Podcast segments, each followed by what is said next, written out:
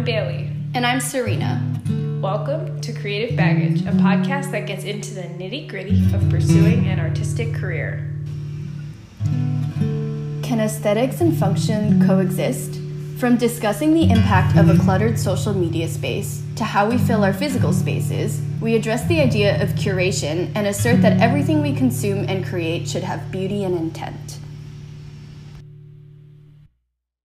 Like, I feel like I know so many college level musicians who post videos of them playing their scales at the fastest tempo possible on Instagram. Mm-hmm. And like honestly, I just I I don't know if that's healthy for other people. It might be a great way to keep track of yourself, mm-hmm. and I respect that, but like, I don't go on Instagram to be a better musician. Yeah. I, you know what I mean? Like, I use Instagram because it's fun and I like connecting with my family and friends on it. And when I go on there and there's just this reminder of like, you're not practicing like it's kind of a lot and it makes me feel a little guilty and then you end up comparing yourself and it's just like yeah. I feel like social media should be used to put finished products. I don't. Mm-hmm.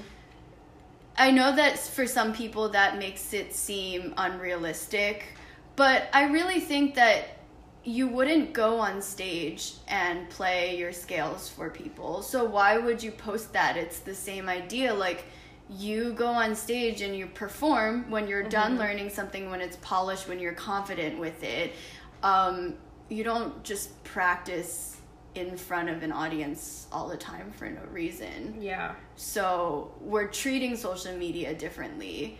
But when you're putting something out there for other people to see, my belief is that it should be for a reason. Yeah.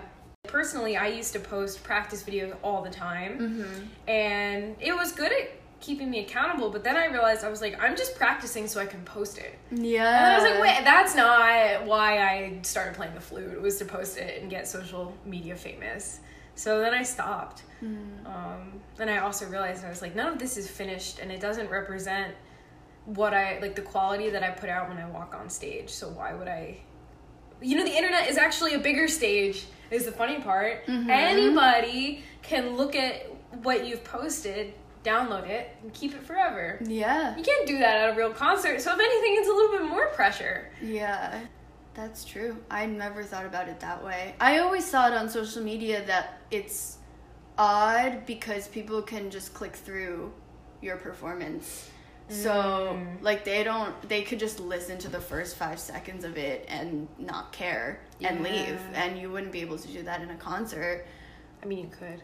Yeah, I guess. You could. but could. you couldn't skip through it. Um, yeah, and people don't like you choose to go to a concert to listen to the music, so you would listen to the music. But people who are on social media aren't always expecting to get music, and so they don't always listen to the music. Or even if they want to listen to the music, I've done this multiple times where I see a friend post like a performance, mm-hmm. and I went on Instagram for the purpose of looking at some pictures of what my friends are up to. So I think like, oh, I'll come back and listen to this because I'm not done looking at whatever I was looking at, and then I just forget.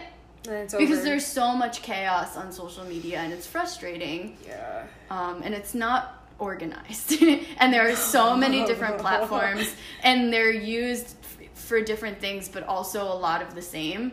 Yeah. Um, and so I felt this um, sense that I was just consuming a lot of content.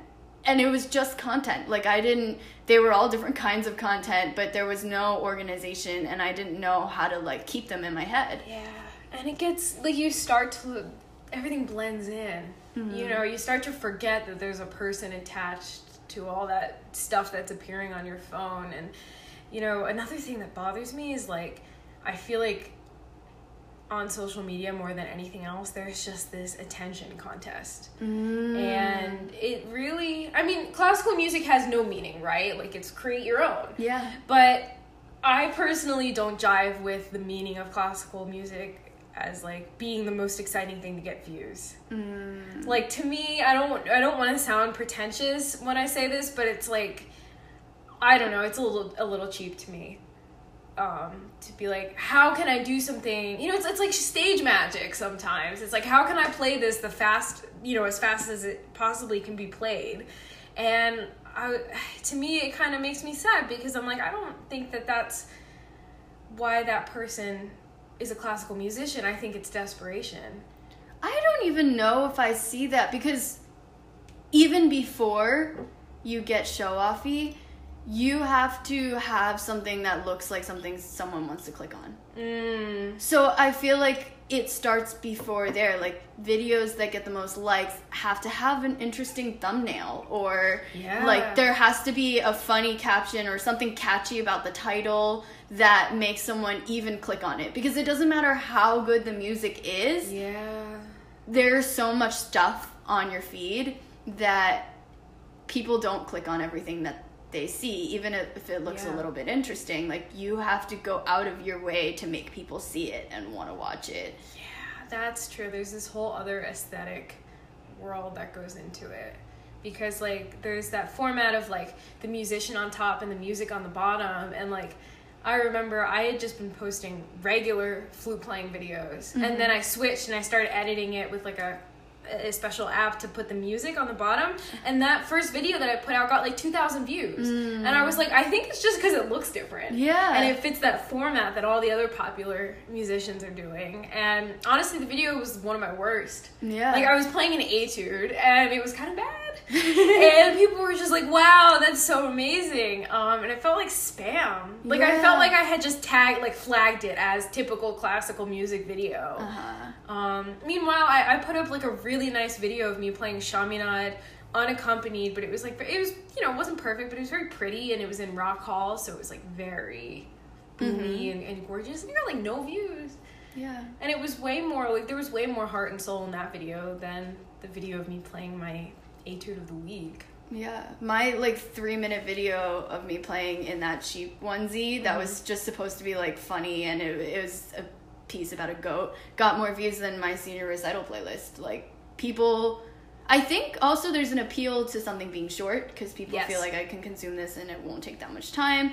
And like I was wearing something different, so they were like, "Oh, that's funny. Let me actually listen to it." And so like Yeah. people would comment on that post saying that I had beautiful playing, people that weren't that I wasn't close to that aren't usually super interested in my music just because they saw a funny video and then they were like, "Oh, I just heard Serena's music. I haven't in a long time or like I never have. I know she plays the flute, but I've never heard her play."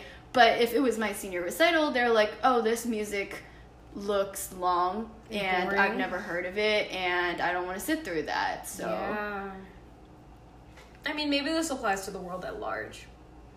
Because I feel like with marketing and capitalism, honestly, it's like you have to be different. Hmm. You always have to be cutting edge, cool, interesting, whatever it is. It's always there's always a new wow factor.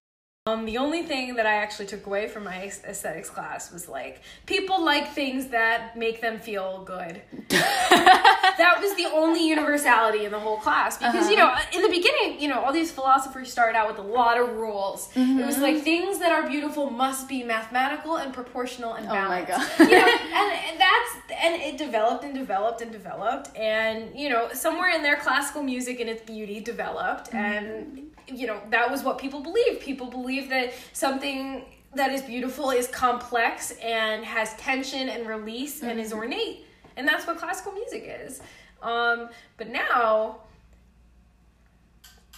beautiful can be anything I think it is more simple than that. Yeah. Like more simple than something cuz they're doing it backwards, right? Like they found Yeah. something beautiful and they were like, "Well, these are characteristics of this beautiful thing, so maybe all beautiful things follow a pattern." And they found enough beautiful things that follow that pattern that they were like, "This is the only way it can be." But you can't deny that being surrounded by beauty, having beautiful music that you're listening to, looking at something beautiful, wearing something beautiful, making yourself look beautiful in the way that you define, those are all important to our quality of life. yes Um, and I think we single them out for special occasions, right? Like we go to see a classical music concert on a special occasion because it makes us feel fancy on that occasion. And then we go out for a beautiful meal on a special occasion Yeah. to celebrate and we wear something extra fancy that we love on a beautiful occasion but we kind of reserve that instead of just allowing ourselves to have beauty in our lives always. Like why is it that i'm settling for a bunch of random consumer mugs that i got from different companies for free in my house on a daily basis? But then only on that special occasion do we break out our like The fine china. yeah really and the people did that Yeah, I mean, I think there's two schools of thoughts on thought on this. Um, because to kind of counter that, I'm thinking about I forget the name of the philosopher, but he he was very wealthy, very influential, and he chose to sleep on the floor in his beautiful mansion. Like on the ground with a bunch of dirty blankets, and people are like, "Why didn't why, why do you do that? Like you're filthy rich. You can just you can live in opulence." And he said, you know, he wanted to be reminded that not everything is beautiful. So he wanted to continue to enjoy the small things and not have to fear the beauty being stripped away from his life. God forbid he didn't become famous or he wasn't famous anymore. Hmm. And I like that because I think if you're at the bottom, like, there's nowhere you can go and it's like a security thing. But on the other hand, I don't see why most people choose something like actually physically choose something that isn't beautiful for no like educational reason. Like there's no bad like you didn't get those coffee mugs to like enact balance in your life. Mm-hmm. You know what i mean? It wasn't like i'm going to have these ugly coffee mugs to be reminded of the ugliness or like as a memento mori or something. Like they just happened. So i feel like you know it's about making a distinctive choice. Yeah. Less you know it's less about oh everybody has to be beautiful and more about like you can think about the things you bring in and out of your life within reason. Yeah. And You know? beauty is so subjective that I think that even things that we don't see as fancy can be beautiful. Absolutely. Like the most simple things or when you buy secondhand things like there's an extra beauty in just a an object having a story before you got it. Um or even how you acquired something can make it Yeah. beautiful and how you assemble things, how you curate them. Your I think of like all the things that I own as my like inventory. Like I curated all this stuff and I want to enjoy using them every day. And like you can have a distinction between things that are casual and things that are more formal or fancy, but everything should be beautiful from the top down, I think. Or like Yeah. you should think everything that you have is beautiful Yeah. and enjoy them. it's like, an autonomy thing yeah. i think people just think that they have to buy their clothes in what for what's trendy. Yeah. you know or like what's everybody else doing? Or like what what is proper? Or what is you know say you want to look smart you're gonna buy things that don't maybe you don't think they're beautiful but you think it makes you look a certain way. Yeah. um, and i think that's like where people have those like you know identity crisis. Or like you look around like take a look around your kitchen. It's like do i like these things yeah, you have to be mindful again of what you consume because well, not only does it have consequences in terms of like sustainability or ethics, but the things that you bring into your life are the things that you experience. So if you wear clothes um, just to try to fit in or to look on trend, but they're not the clothes that you actually think are flattering on you or that you feel good wearing or comfortable wearing, then you're always going to feel not fully yourself. Yeah, I had that problem for a while. I used to wear clothes that weren't comfortable because I thought it fit my my quote quote aesthetic. And then I was like, I think my aesthetic is more about comfort than it is about looking artsy, you know? And ever since then, I've been free from that. Um, Yeah, and I think that so much comes up because it's convenient. Like the way that cities are built are often like, oh, let's just construct a few houses here and there that so that these people can move in and then corporations start forming. And so they you have these like corporate buildings that are built in whatever way that they need to build it so that they can get it done fast and it can fit a lot of people. Mm-hmm. And that's it. And there's no thought in how things fit into each other. Like how are we going to make these two buildings that already exist work and fit in and look nice with the new buildings that we're creating um, and so we end up with a lot of cities that are confused, confusing and chaotic, and we just don't really know what's going on. And they don't even have to be all the same style. Like, I am not for all buildings in a city to be like Victorian style or this style, or they don't all have to look the same. Uniformity is not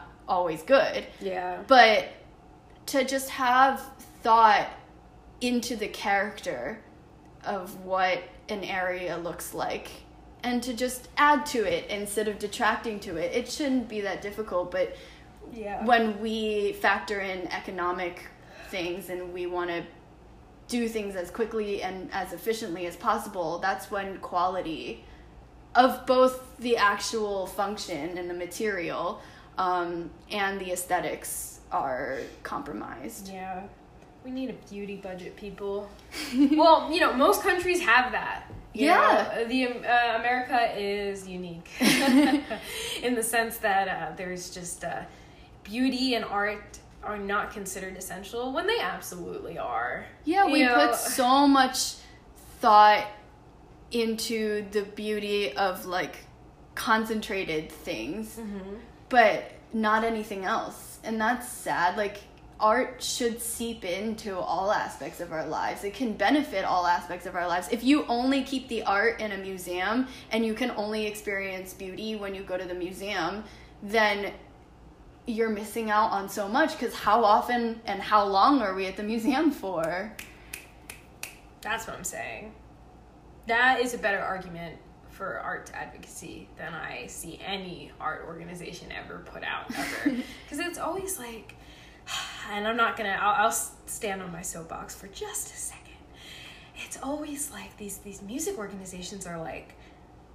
You should keep music in the public schools because it gives kids better SAT scores. And mm. you should keep music in the schools because it makes you smarter and a better better in STEM. And I'm like, that that's not it. We don't have art so we can be better like workers. Mm-hmm. You know what I mean? We have art just just as art and it's a pillar of humanity and it's so ridiculous to me that people make these arguments to justify art in schools and art budgets because of STEM or science or convenience or Yeah. to accelerate, you know, m- like material gain. Like that's not the point. And you don't have to include art, artistic education with the hope that your child's going to become a doctor because if everybody was a doctor, we wouldn't have a society. Yeah. That's my soapbox. That's all I have to say. Um, but it, it just frustrates me a lot because I think people take the wrong angle. Like the the ship that is like all of the classic arts is drowning, and people are trying to like drag it ashore rather than just like why don't we just plug up the holes? Mm. Well, because we see people as labor, basically. Like we see our our value by how much money, basically, we could produce.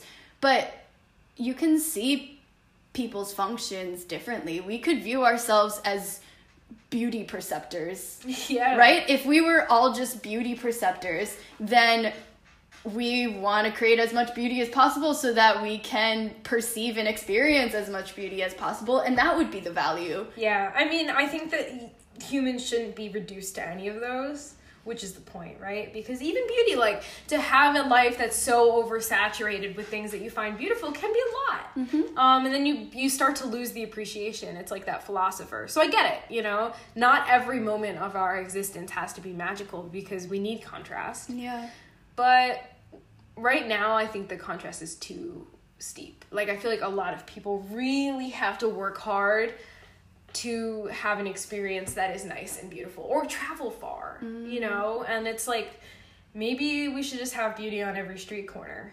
Yeah. You know, that's something I really appreciated about being in Berlin was that they really activated the art in space you know notion and it was like every everything just looked like it was there for a reason Yeah. you know As they should be. right um and you know i think philadelphia does a good job in a lot of places, not everywhere. There are clearly a lot of neglected. The murals are nice. But the fact that we have murals, I think that's what one of the things that's at the top of my list as to why I want to live in Philly Uh-huh. is because we have murals and they're Uh-huh. awesome and the, the people of Philadelphia want them there and Yeah. they donate money and they're like this is important to us um, and it makes Philly stand out um, Mm-hmm.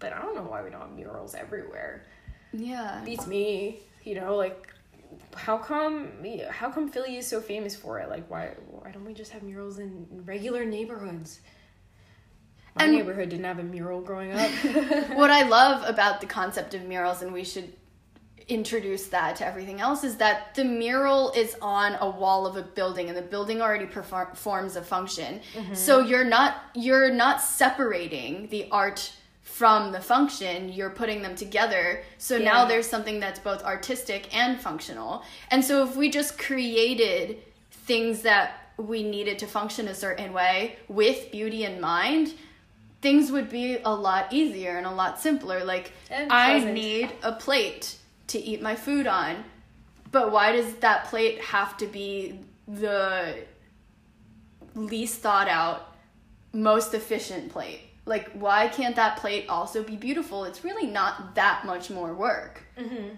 We should just make all the things that we use also feel and look beautiful. Yeah, I agree wholeheartedly. What a great argument for keeping art in our society. Because then people Yeah. get used to seeing the beauty yeah. and then they don't tolerate it any other way. Like I was watching a funny video about a guy, an American guy living in Paris, and he was um, kind of just comparing the differences. And he was like, one of the stereotypes is that Parisians complain a lot, and he was like, I now understand why they complain a lot because they have this standard of beauty or this standard of how things should be. And so when they see something that doesn't meet that standard of beauty, they notice. Yeah. they notice that it's not as good as it normally is so we should make it better. But when we don't notice that something could be better then we don't try to make it better. Exactly, and that's what's so sad about living in American society because there's actually no Parisians aren't any better. They don't deserve better. mm-hmm. We deserve just as much, but because we're not surrounded by it, especially like the working class of America, we wouldn't want that. yeah You know, and I think that's that's very unfair. Um, and every American just every American deserves to live a beautiful life. There's just no there's no difference. You know, people might think that they're stuck up or snooty, but that's just what they're used to. yeah it's more it's less of a like oh you're not doing a good job and more of a like things could be better so why not make it better? Like it's in a lot of ways not that difficult. Like you yourself have control over your choices of what you bring into your life mm-hmm. right? So like yeah maybe you only have this much money and you need a teacup but out of the things that you can choose from that cost that much money like you can find a beautiful teacup. You don't have to just go to the first store you see and buy the first teacup you see that fits your budget. Mm-hmm. You can choose the teacup that you want to bring into your life. And people just don't think about it. Yeah, like it's more of a conscious thing than a neglect. Yeah. It's it's like empowerment. We don't feel like we have the autonomy sometimes to do that, mm-hmm. and it's like actually you can choose, even if you're going to Goodwill to get a teacup. You can probably choose. yeah um, within 50 cents of a price. You know what I mean? Uh, and I think, I mean, that is something that is very promising because I think our generation really cares about esthetics Mm-hmm. Um, maybe we're just surrounded by people. Maybe I'm wrong. well we But- do i think going back to the social media thing we do have access to more possibilities of what's out there Yeah. like absolutely. we can browse around on the internet for the perfect pair of jeans that we want and not just settle for the first one that we see at the store that's our size Yeah. Um, and we can see pictures of what people all over the world are doing and examples of what other cultures find beautiful, and then realize, like, oh, these don't fit my current societal standards, but I still see them as beautiful, so I'm going to incorporate them. And then people around me will see that that is actually beautiful and I've incorporated it in my life, and then they'll also want that type of beauty. Yeah. So we have these tools. I just think people need to think twice about how they use them. Yeah, it's just about living consciously Mm. and knowing what both the repercussions and the benefits of your choices are before you make them. Absolutely.